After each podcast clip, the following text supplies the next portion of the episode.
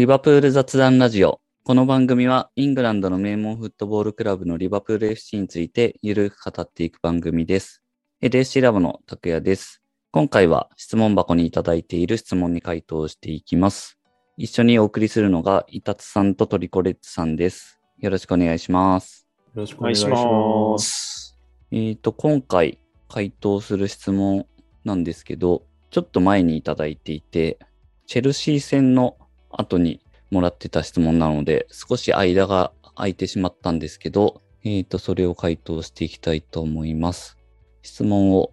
読みます。ちょっと長いです。こんにちは。いつも楽しく聞かせてもらっています。チェルシー戦を見て、先日の戦術を勉強できる本の回を聞いて思った質問があります。私も戦術のことはほぼわからず、推しが躍動する姿が見られると楽しいスタンスで見ているものなのですが、今のリバプールの戦術って簡単に言えばどのようなものなのでしょうか目指しているところと言いますかまた、マンチェスターシティやチェルシーとの違いは自分で調べればいいのでしょうが、ゲンスカットを当てはめてラボの皆さんの言葉で知りたいなと思いました。チェルシー戦の後半、たらればになってしまうので難しいのですが、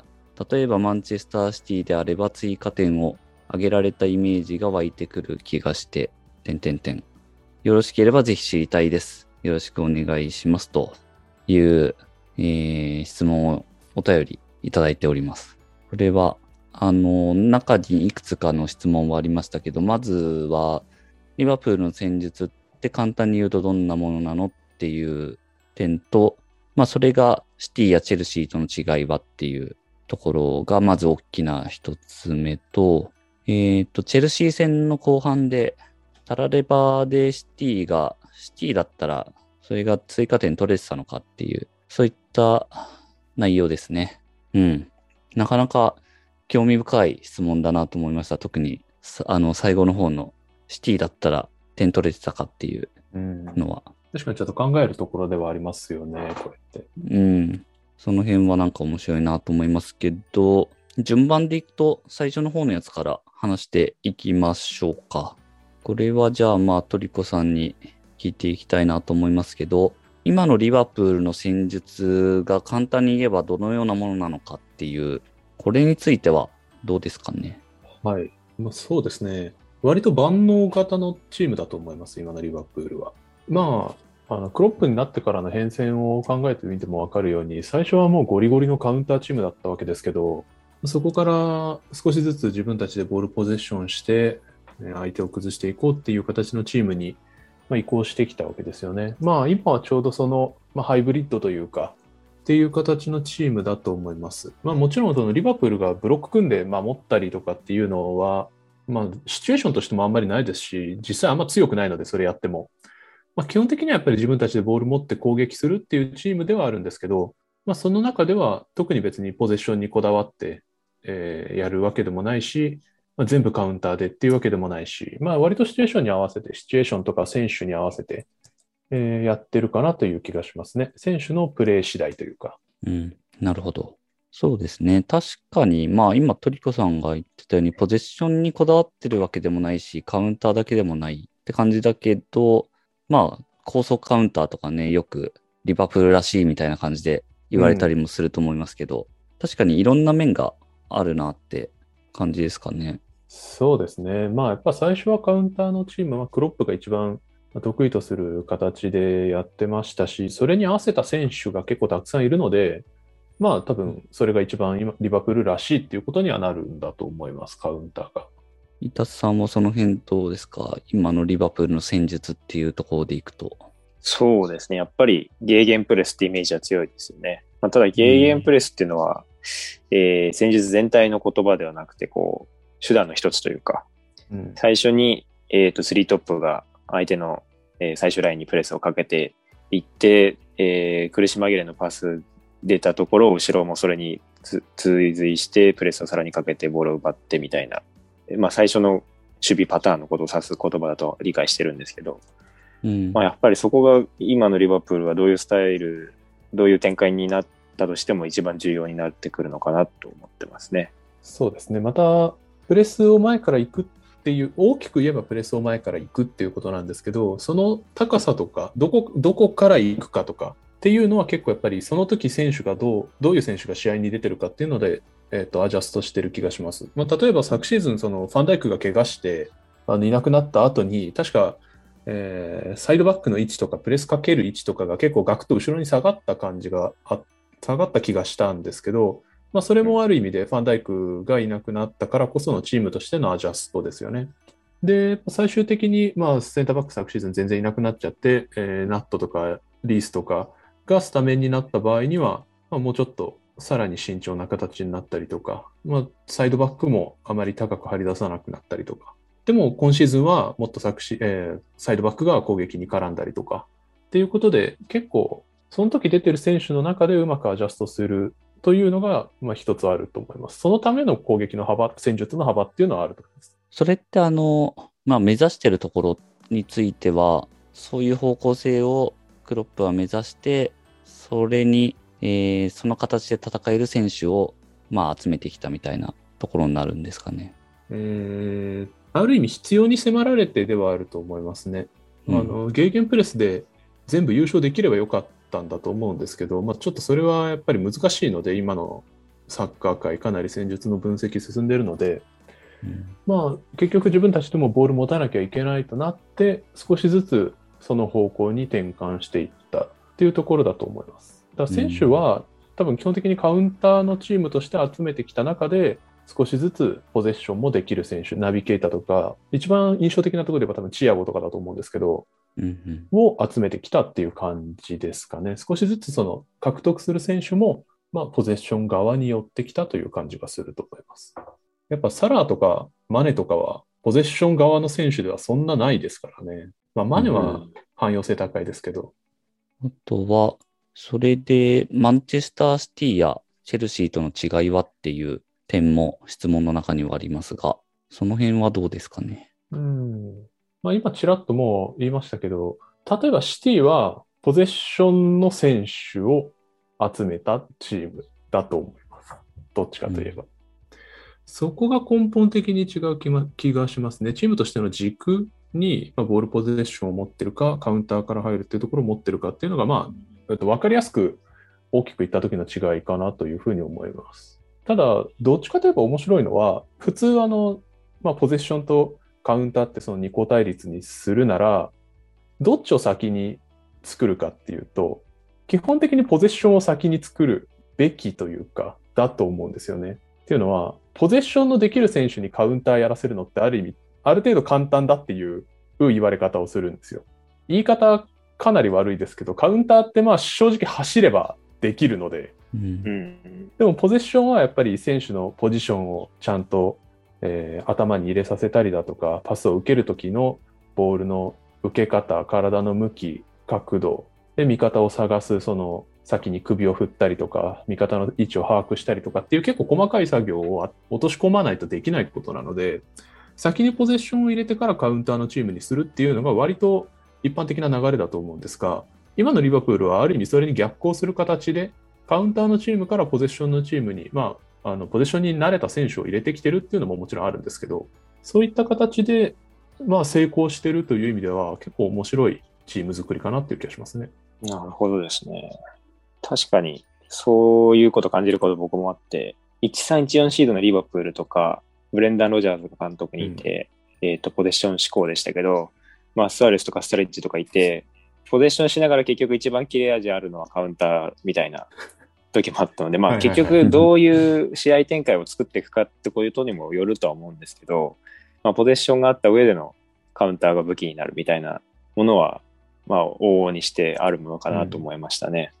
そうですね。あとは、まあ2年前とかリバプールとマンチェスターシティが優勝争いをしてた時には、ポジショナルプレー対ストーミングみたいなことも言われてましたけど、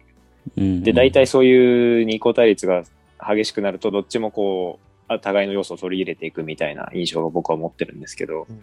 まさに今はそういうどっちに傾いていくかみたいなタイミングなんですかね、と僕は思ってるんですが。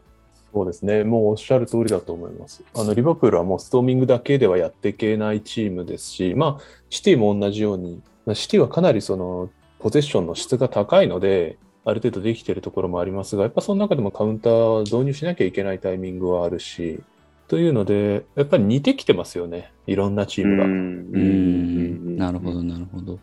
もう一定以上のヨーロッパのクラブでポジショナルプレーの原則を導入してないチームの方が珍しいと思うので。うん、ちなみにそのポジショナルプレーの原則っていうのを感じる部分っていうのはあるんですか、トリコさん。ちょっと初心者向けに tips を教えてほしいんですけど。ああ、それは今のリバプールでってことですか？それともサッカーいろんな試合見てるあまあ一般的にそうですね。はい。なるほど。えー、ちゃんとできてるな、みたいな。一番簡単に見られるのは、幅をどのくらい取ってるか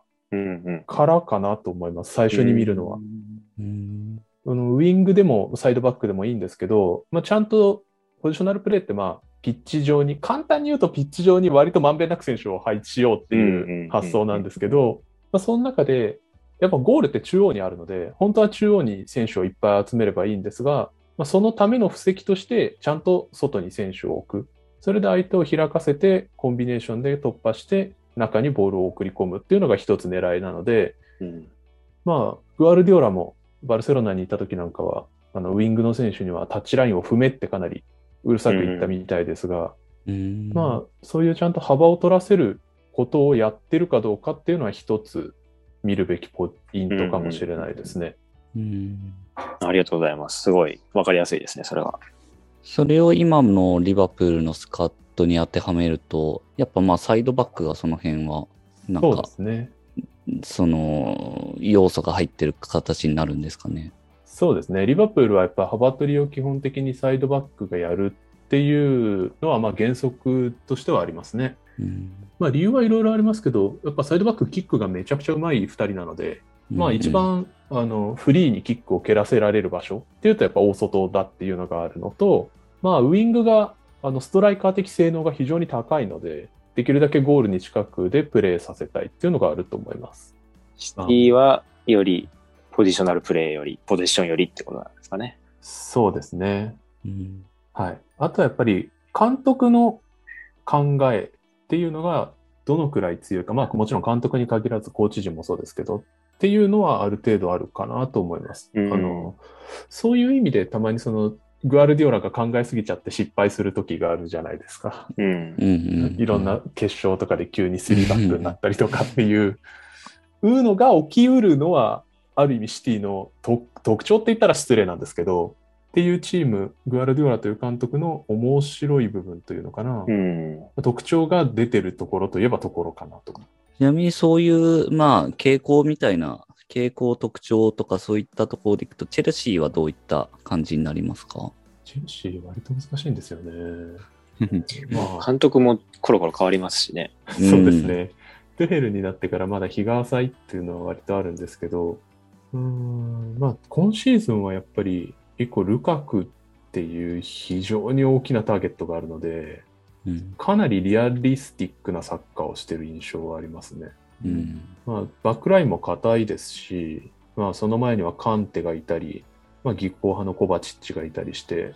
ある程度守備からビルドアップってところは計算が立つので、まあ、そこからちょっと相手を引き継げて、とりあえずルカクに入れればいいとかいう発想を結構割り切ってやってくるところがありますね。まあ、結局その、まあ、リバプール対チェルシー戦も、なんか後半、チェルシーは10人だったけど、まあ、ルカク向けて蹴って走らせたらかな、結構チャンスやっぱ作られちゃったので、うん、そこは割り切ってプレーするし、それが結構強力ですね。まあ、それ、その辺が、そのリアリスティックっていうか現実的な感じってことなんですね。うん、そうですね。うんうん。まあ結構敵にすると厄介な感じですよね。そういう、そういう相手は。ね。今のチェルシーはかなり厄介だと思いますね。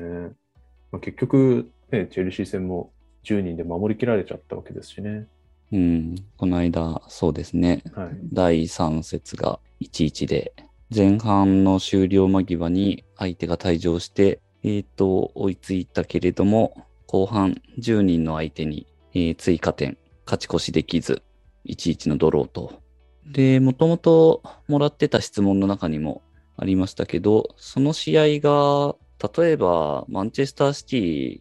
であれば、あの10人相手のチェルシーに追加点取れてたかっていう質問。これはどうですかね？シティだったら。可能性は結構高いんじゃないですかね。あの追加点を取れたんじゃないですかね。うん、なるほど。どういった形になるんですかね、その場合は。まあ、難しいですけど、さっき確かにあのリバプールとシティはどんどん似てきてるっていう話をした後であれなんですけど、やっぱり強みがどっちにあるかっていうと、うん、まあ、まあ、ブロックを崩す方にもう少し特化したチームなので、シティって。で、それに合わせた、まあ、特にサイドでのコンビネーション、三角形を作っては壊し、作っては壊しみたいな流動的なやり方っていうのはもうかなり胴に入ったものがあるので、それは単純にブロック作って引いて守るだけではもう守りきれないレベルだと思います。うん、まあ、逆に言えばリバプールにはそれだけのポゼッションの質はまだ備わってないと思います。なるほど。シティだったら、まあその三角形作っては壊し、作っては壊し、で、こじ開けてってことですかね。ねはい。一時期はやっぱりもう、どのチームもシティに対して最初から11人でブロック作るような試合もたくさんありましたけど、それでも当たり前のように3点とか4点取るチームなので、シティって。まあ、チェルシー級の選手たちがもし10人でブロック違作ったらまた話は違うかもしれないですけど、でも10人、ルカクを前に置くなら9人で守りきれるかというと、ちょっと厳しい気がしますね。なるほど。うん。伊達さんはどうですか？シティだったらっていう。いや、僕もそれは妄想したんですけど、まあ、そんなに戦術詳しく考えられないので、浅い妄想ですけど、まあ確かにね、シティだったらいけたのかなとは思っちゃいますよね。まあでも根拠があるわけでもなくて、結構その三角形すごいタッチライン際とかで作りまくって、それにつられる動きで空いたスペースをさらに使ってっていうのの繰り返しだと思うんですけど、うん、トゥヘルのチェルシーだとそこにあまりつられなかったりするのかなとか思思う部分もあるんですよね。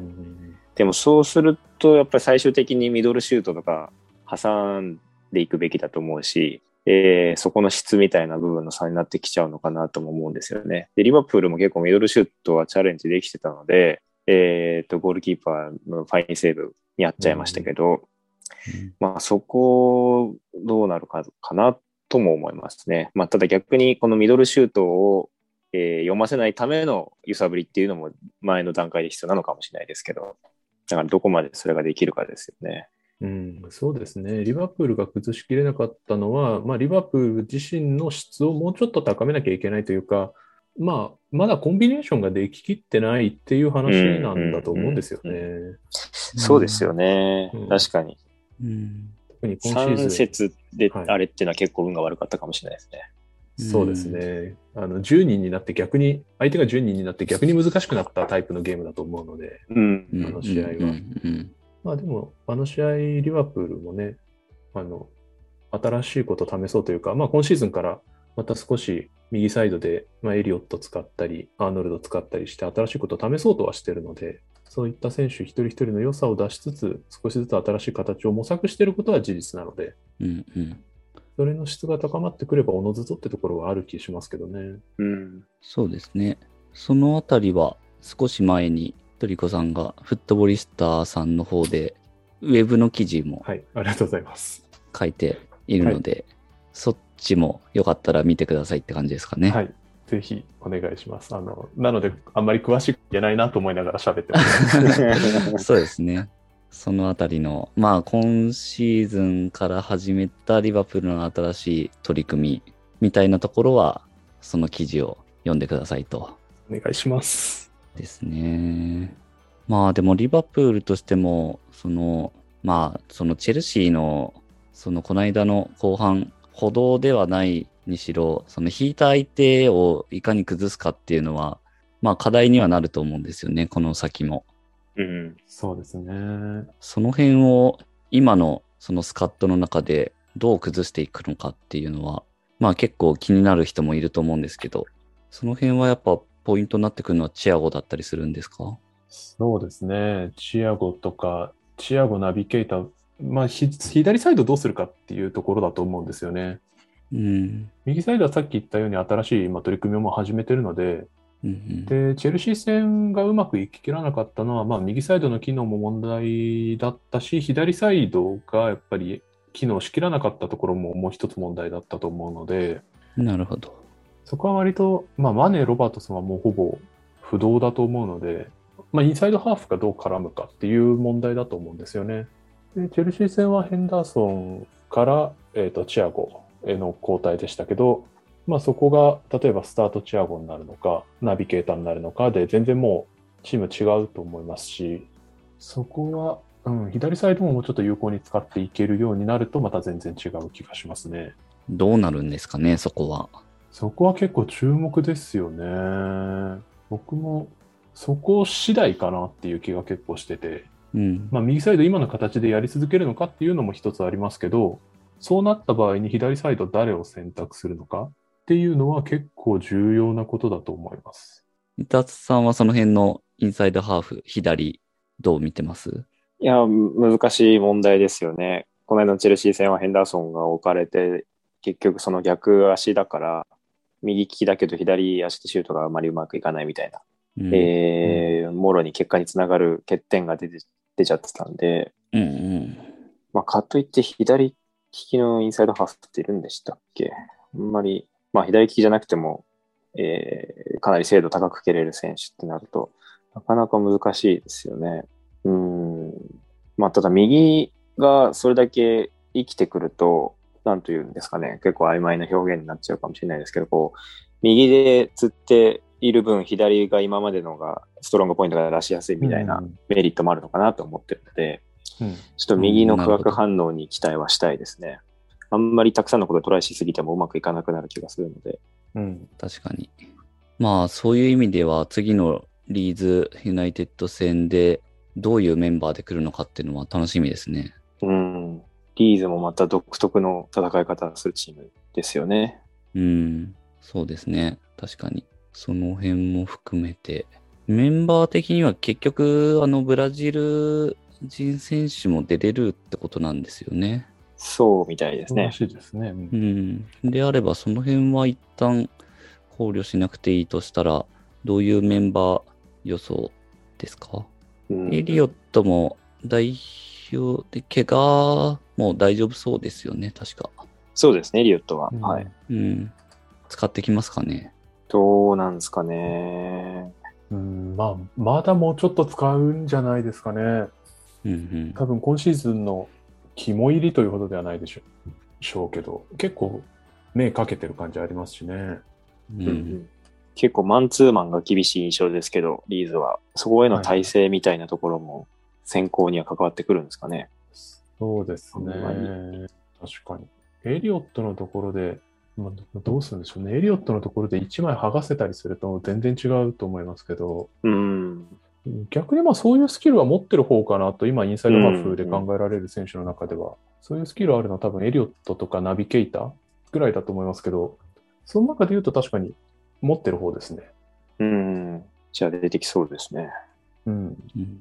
なるほど。それは楽しみですね。そうですね。その辺なんか、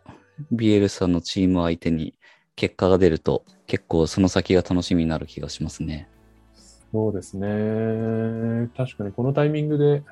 もし結果出せたりすると、多分自信とかも全然違ってくるでしょうし、まあすでにかなり落ち着きありますけどね、プレーに。うん確かに。なんかすごいですよね。割とすごく周りが見えてるので、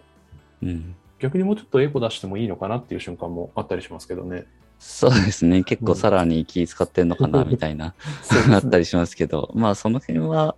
多少時間が、時間で解決うん。してくれる気はしますけどね。ただまあ、スピード感は多分ものすごく、あの、やっぱりリーズユナイテッド高いので、うんそこで慌てないかなっていうところだけはちょっと若さは心配な点ですね。まあ、あとは左、インサイドハーフ、誰が来るのかっていうところですかね。ヘンドなのか。あとまあ、チアゴ、えっ、と、ケイタ、その辺ですかね。そうですね。割と慎重に来ること多いのでヘンダーソンかなっていう気がしますけどね。エリオットがやっぱ高い位置取るので、うんうん。まあ、ヘンダーソンと割とダブルボランチみたいになってるんですよね。ファビーニョとヘンダーソンで。その形は狙いたいのかなと思いつつ、個人的にはナビゲーターみたいですね。あなるほど。調子も良さそうなので。そうですね。ナビゲーター、覚醒は夢ですからね。そうですね。長年の、何年越しの。ナビゲーターって、だって覚醒すると、何でしたっけ？カンテとメッシになるんですもんね。カンテとイニエスタじゃなかったあ、でしたっけ？イニエスタでしたっけ？カンテプラスイニエスタ。すごい話だな。いや、今年こそ。ぜひ見たいです。はい。えー、そんなとこですかね。はい。じゃあ、えっ、と、今回はいただいた質問、えっ、と、リバプールの、今のリバプールの戦術についてと、あと、この間のチェルシー戦の後半、シティであれば追加点取れてたか、みたいなところを踏まえて、まあ、いろいろ話をしてきましたというところですね。うん。なかなか面白い話が聞けてよかったです、個人的には。はい。また、あの、こういった形で質問いただければ、えー答えつつ話をしていきたいと思いますので、えーどしどし質問いただければと思います。感想などもツイッターで、えーツイートしてもらえると嬉しいです。この番組は、リバプールを日本一応援するのが楽しい欧州サッカークラブにというミッションで運営している LSC ラボがお送りしました。それではまた次回。